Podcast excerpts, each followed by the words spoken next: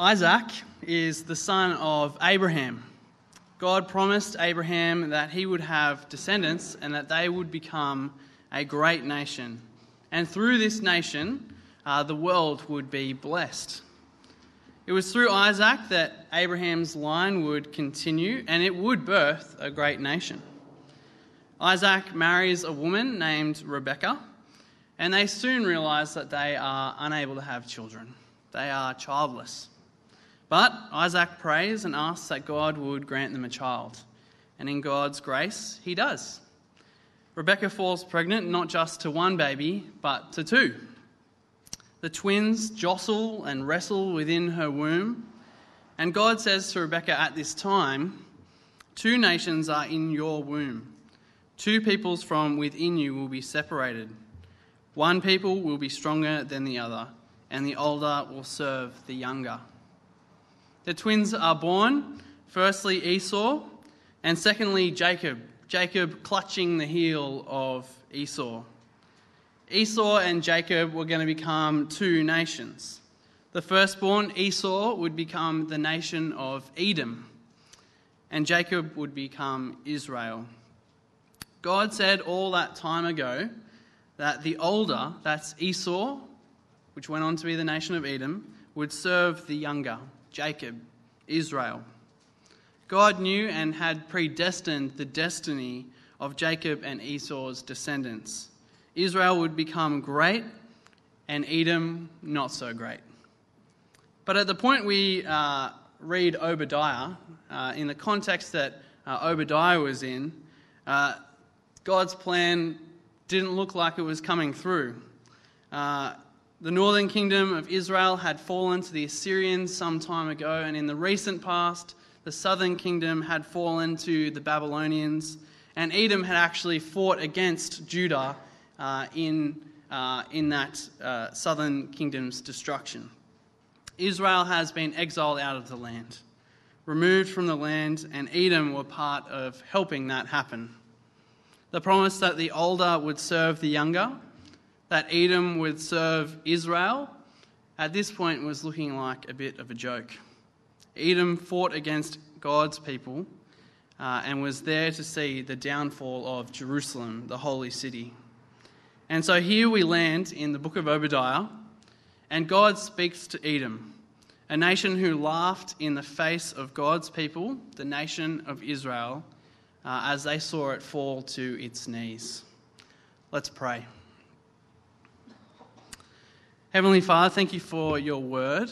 Uh, Thank you that you spoke through prophets long ago and you promised big things. Uh, Lord, please teach us from your word today uh, and help us to see uh, yeah, your goodness and your justice. In Jesus' name, amen. Uh, when you're young, there's nothing quite like the strong desire for justice if you were a sibling. Uh, nothing was more frustrating for me as a kid Uh, then my little sister kind of nagging at me, hitting me, punching me, whatever, uh, behind Mum and Dad's back, just for me to go to Mum and Dad and be like, "Mum, Madeline hit me," or whatever, and they'd be like, "It's fine." I'd be like, "What? This is such an injustice. Come on, she was just hurting me." Nah, nothing would happen. And on the flip side, when I would do the same to my sister and Mum and Dad did nothing about it, I thought it was great, but my sister... Infuriated, absolutely infuriated.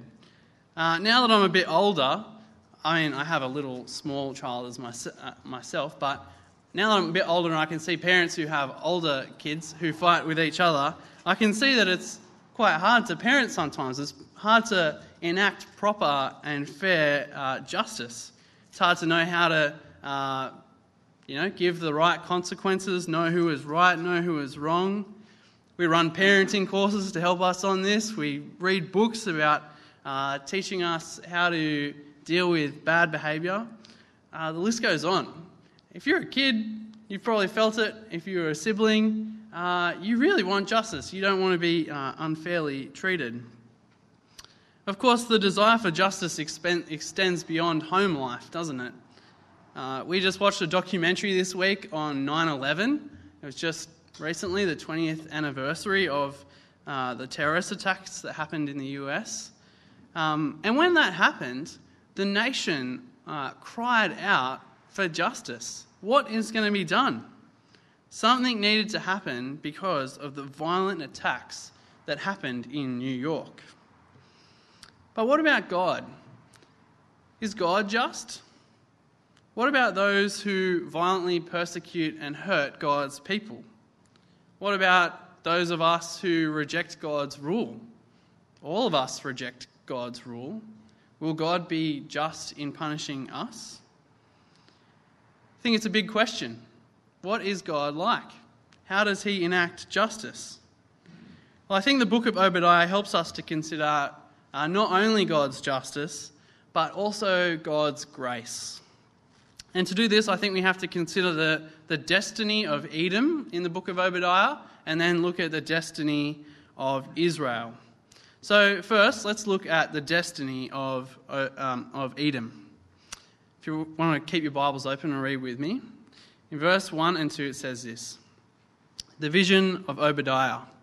This is what the sovereign Lord says about Edom. We have heard a message from the Lord. An envoy was sent to the nations to say, 'Rise, let us go against her for battle. See, I will make you small among the nations. You will be utterly despised.'" So Obadiah, this prophet, uh, receives a vision specifically for Edom. And in the vision, God says, "A call has gone out to the nations. Rise, let us go against her," which is Edom, "for battle. The sovereign Lord of all nations has sent a call out to Edom's neighbouring countries and said, 'It's time to attack Edom.'" God's saying here, Edom, danger is coming your way. Edom is going to become a small and despised nation. But why? Why is judgment coming on the nation of Edom? Well, if we keep reading in verse three, it says this, "The pride of your heart has deceived you. You who live in the clefts of the rocks and make your home on the heights, you who say to yourselves, 'Who can bring me down to the ground?' Though you soar like the eagle and make your nest among the stars, from there I will bring you down, declares the Lord." The Edomites are a proud people. But more than that, they're actually violent as well. If you look in verse ten, it says, "Because of the violence against your brother Jacob," remember, Jacob's well and truly dead by this point. This is Israel. "Because of the violence against Israel, you will be covered in shame. You will be destroyed forever." And if we keep reading in verse eleven, it, it goes on to kind of describe the acts of Edom. It says, "On the day you stood aloof while strangers carried off his wealth and foreigners entered his gates and cast lots for Jerusalem, you were like one of them. You should not gloat over your brother in the day of his misfortune, nor rejoice over the people of Judah in the day of their destruction, nor boast so much in the day of their trouble. You should not march through the city, uh, through the gates of my people in the day of their disaster, nor gloat in their calamity in the day of their disaster, nor seize their wealth in the day of their disaster. You should not wait at the crossroads to cut down their fugitives, nor hand over their survivors in the day of their trouble." What has Edom done for God to judge them in such a way?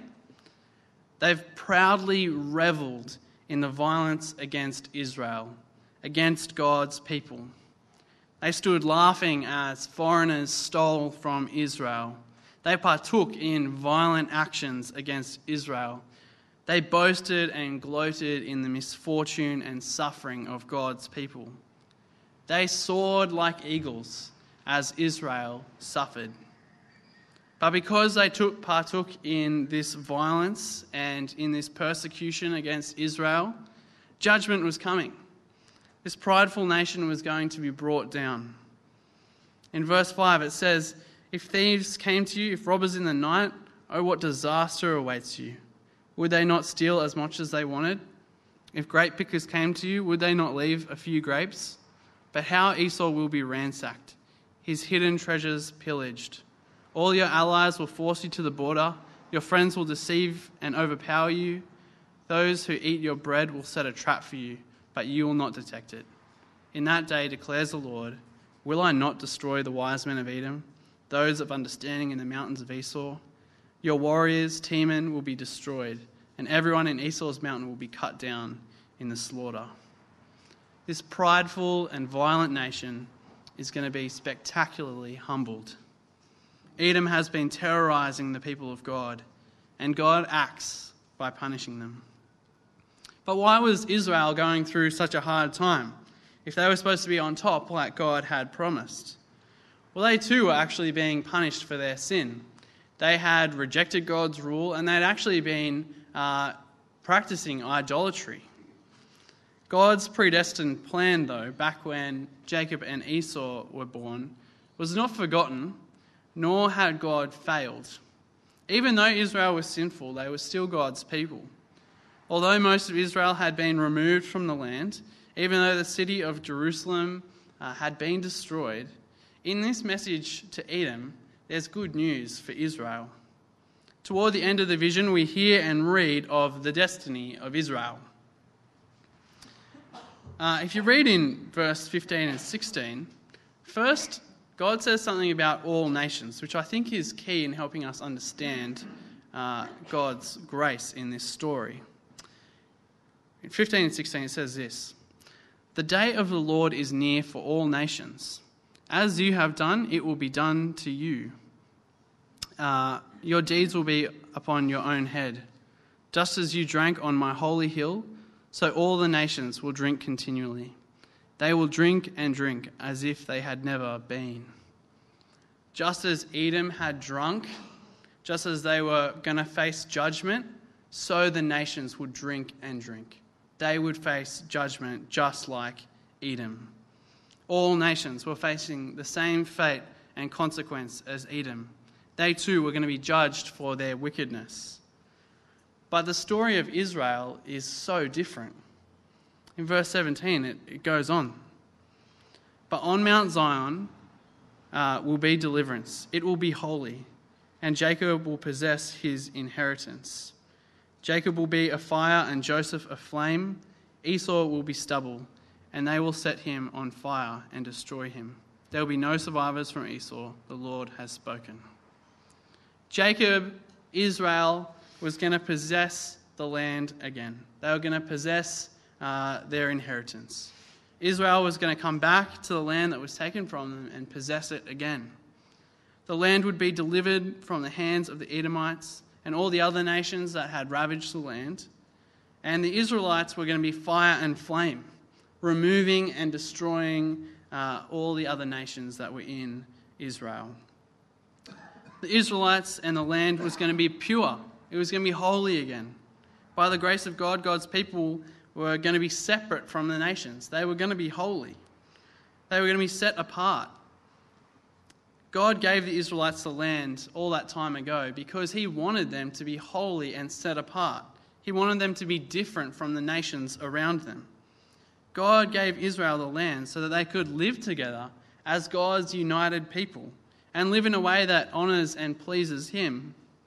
And through the holy city Jerusalem and its temple, God was there with them, and they could offer sacrifices to him in a way that he saw fit.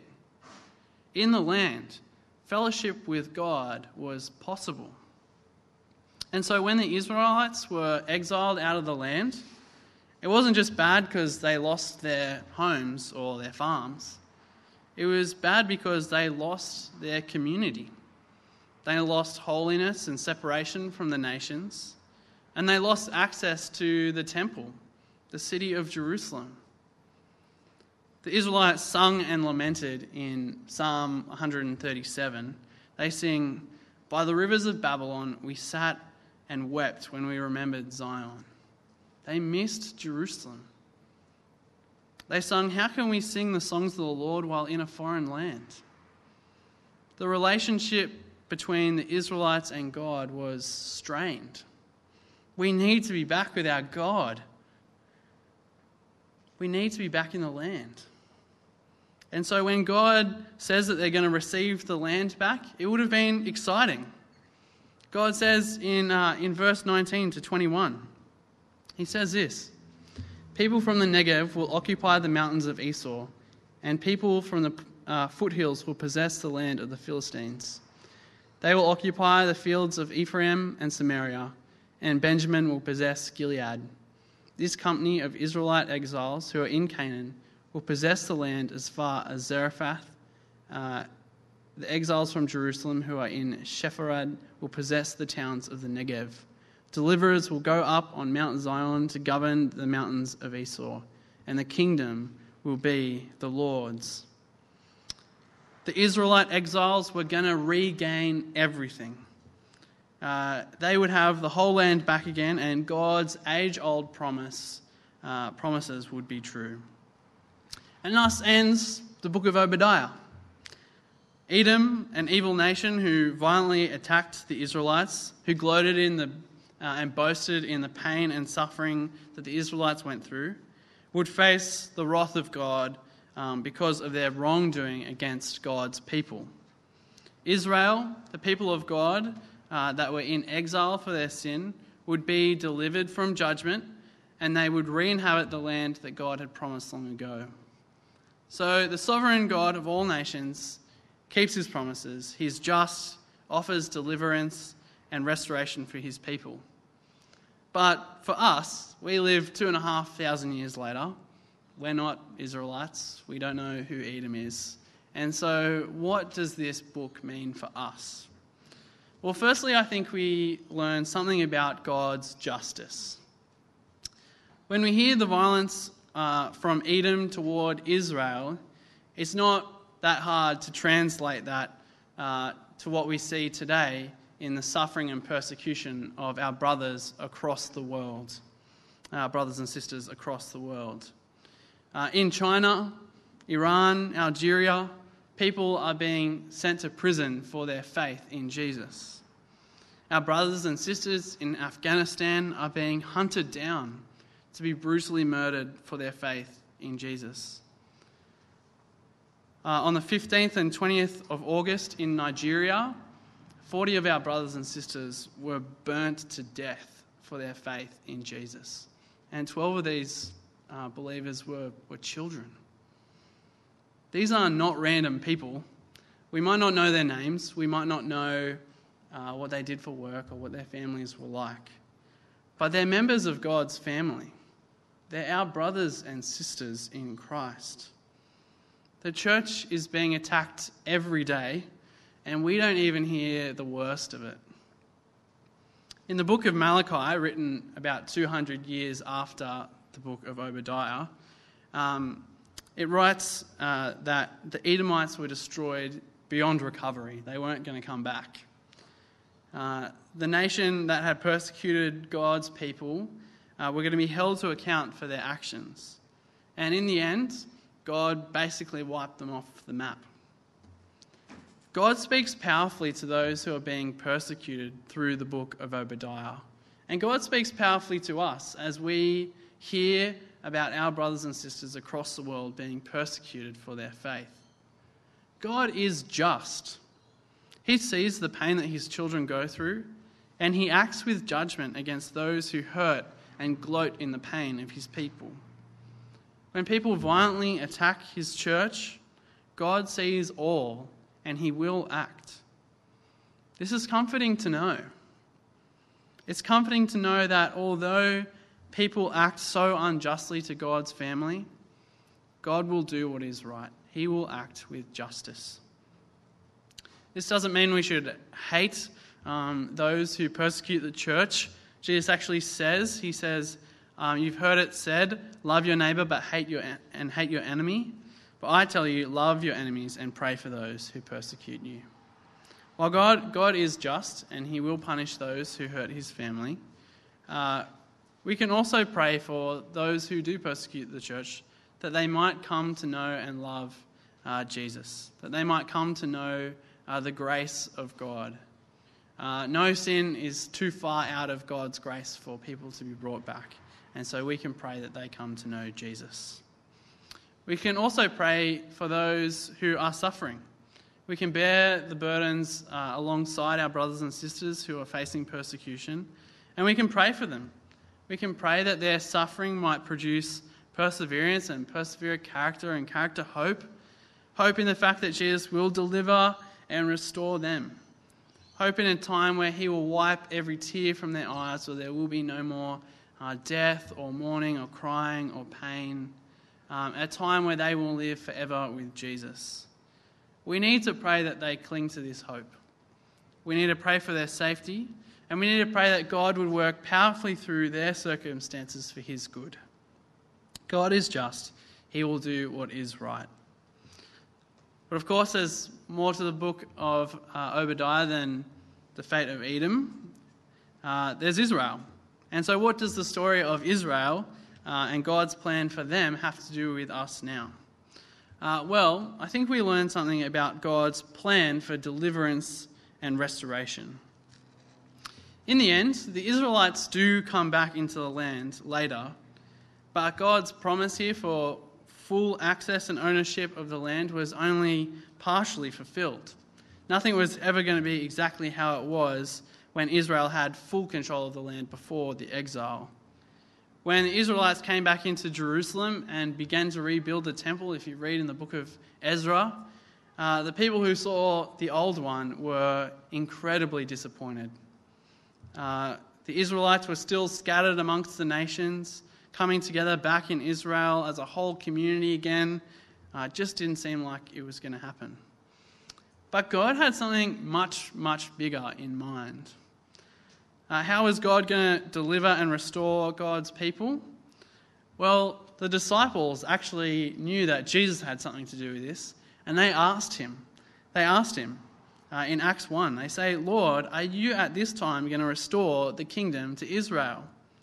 And Jesus said to them, "It's not for you to know the times or dates the Father has set by his own authority, but you will receive power when the Holy Spirit comes on you, and you will be my witnesses in Jerusalem and in all Judea and Samaria and to the ends of the earth." The exile meant that God's people were separated from God because they had no access to the place where God met with them. But here, Jesus says that the Holy Spirit was coming to all who believe. That was much better than God's people returning to Israel. No matter where God's people were, God was going to be there. God was going to be present with his people. And community centralized around Jerusalem wasn't going to meet, uh, wasn't going to be necessary anymore.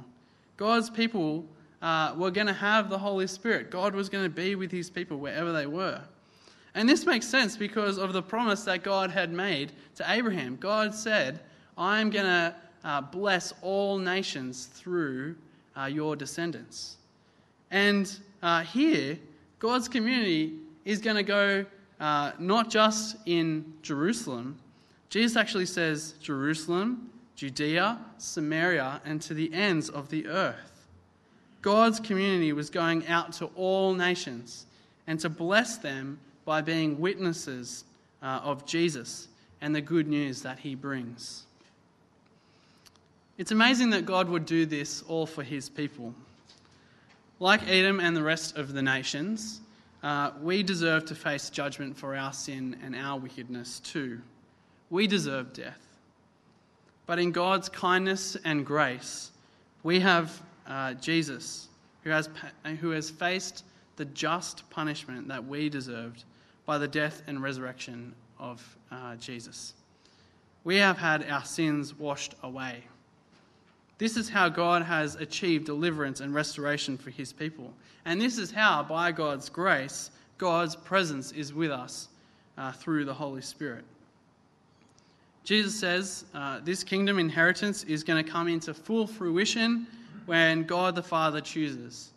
And Peter writes in First Peter one, he says this, "Praise be to the God and Father of our Lord Jesus Christ. In his great mercy, he has given us new birth into a living hope through the resurrection of Jesus from the dead, and into an inheritance that can never perish, spoil, or fade. This inheritance is kept in heaven for you, who through faith are shielded by God's power until the coming of salvation that is ready to be revealed in the last time." It would be wrong of us to assume that God's people, as God's people, our inheritance awaits us in the land of Israel. Our inheritance awaits us in heaven. We don't know when we're going there, but that's where God's people are going. The Israelites would have imagined a very bright future in the land, fully occupied by the Israelites. But we have a brighter future uh, and a brighter present than the Israelites could have ever imagined um, because of the good news of Jesus. The sure triumph that God promises when he says uh, in verse twenty-one of Obadiah, "And the kingdom will be the Lord's," is achieved through Jesus. The kingdom is Jesus's. As God's people, we are unimaginably blessed because of what Jesus has done for us. God promises deliverance from sin and judgment, and He promise, uh, yeah, and He promises restoration uh, for all who believe in Him. He will make things right, and things will be good for His people. But God does more than promise deliverance and restoration. He provides uh, deliverance and restoration through His Son, Jesus. God justly punishes those who persecute his people, and he grants his people deliverance from judgment and restoration. Let's pray. Heavenly Father, thank you that you are a just God. Thank you that you do what is right. You punish those who deserve punishment. But Lord, we're so thankful that although Uh, we are like the nations. We are sinful. You have chosen us as your people, and you have shown immense grace to us um, by making us your people.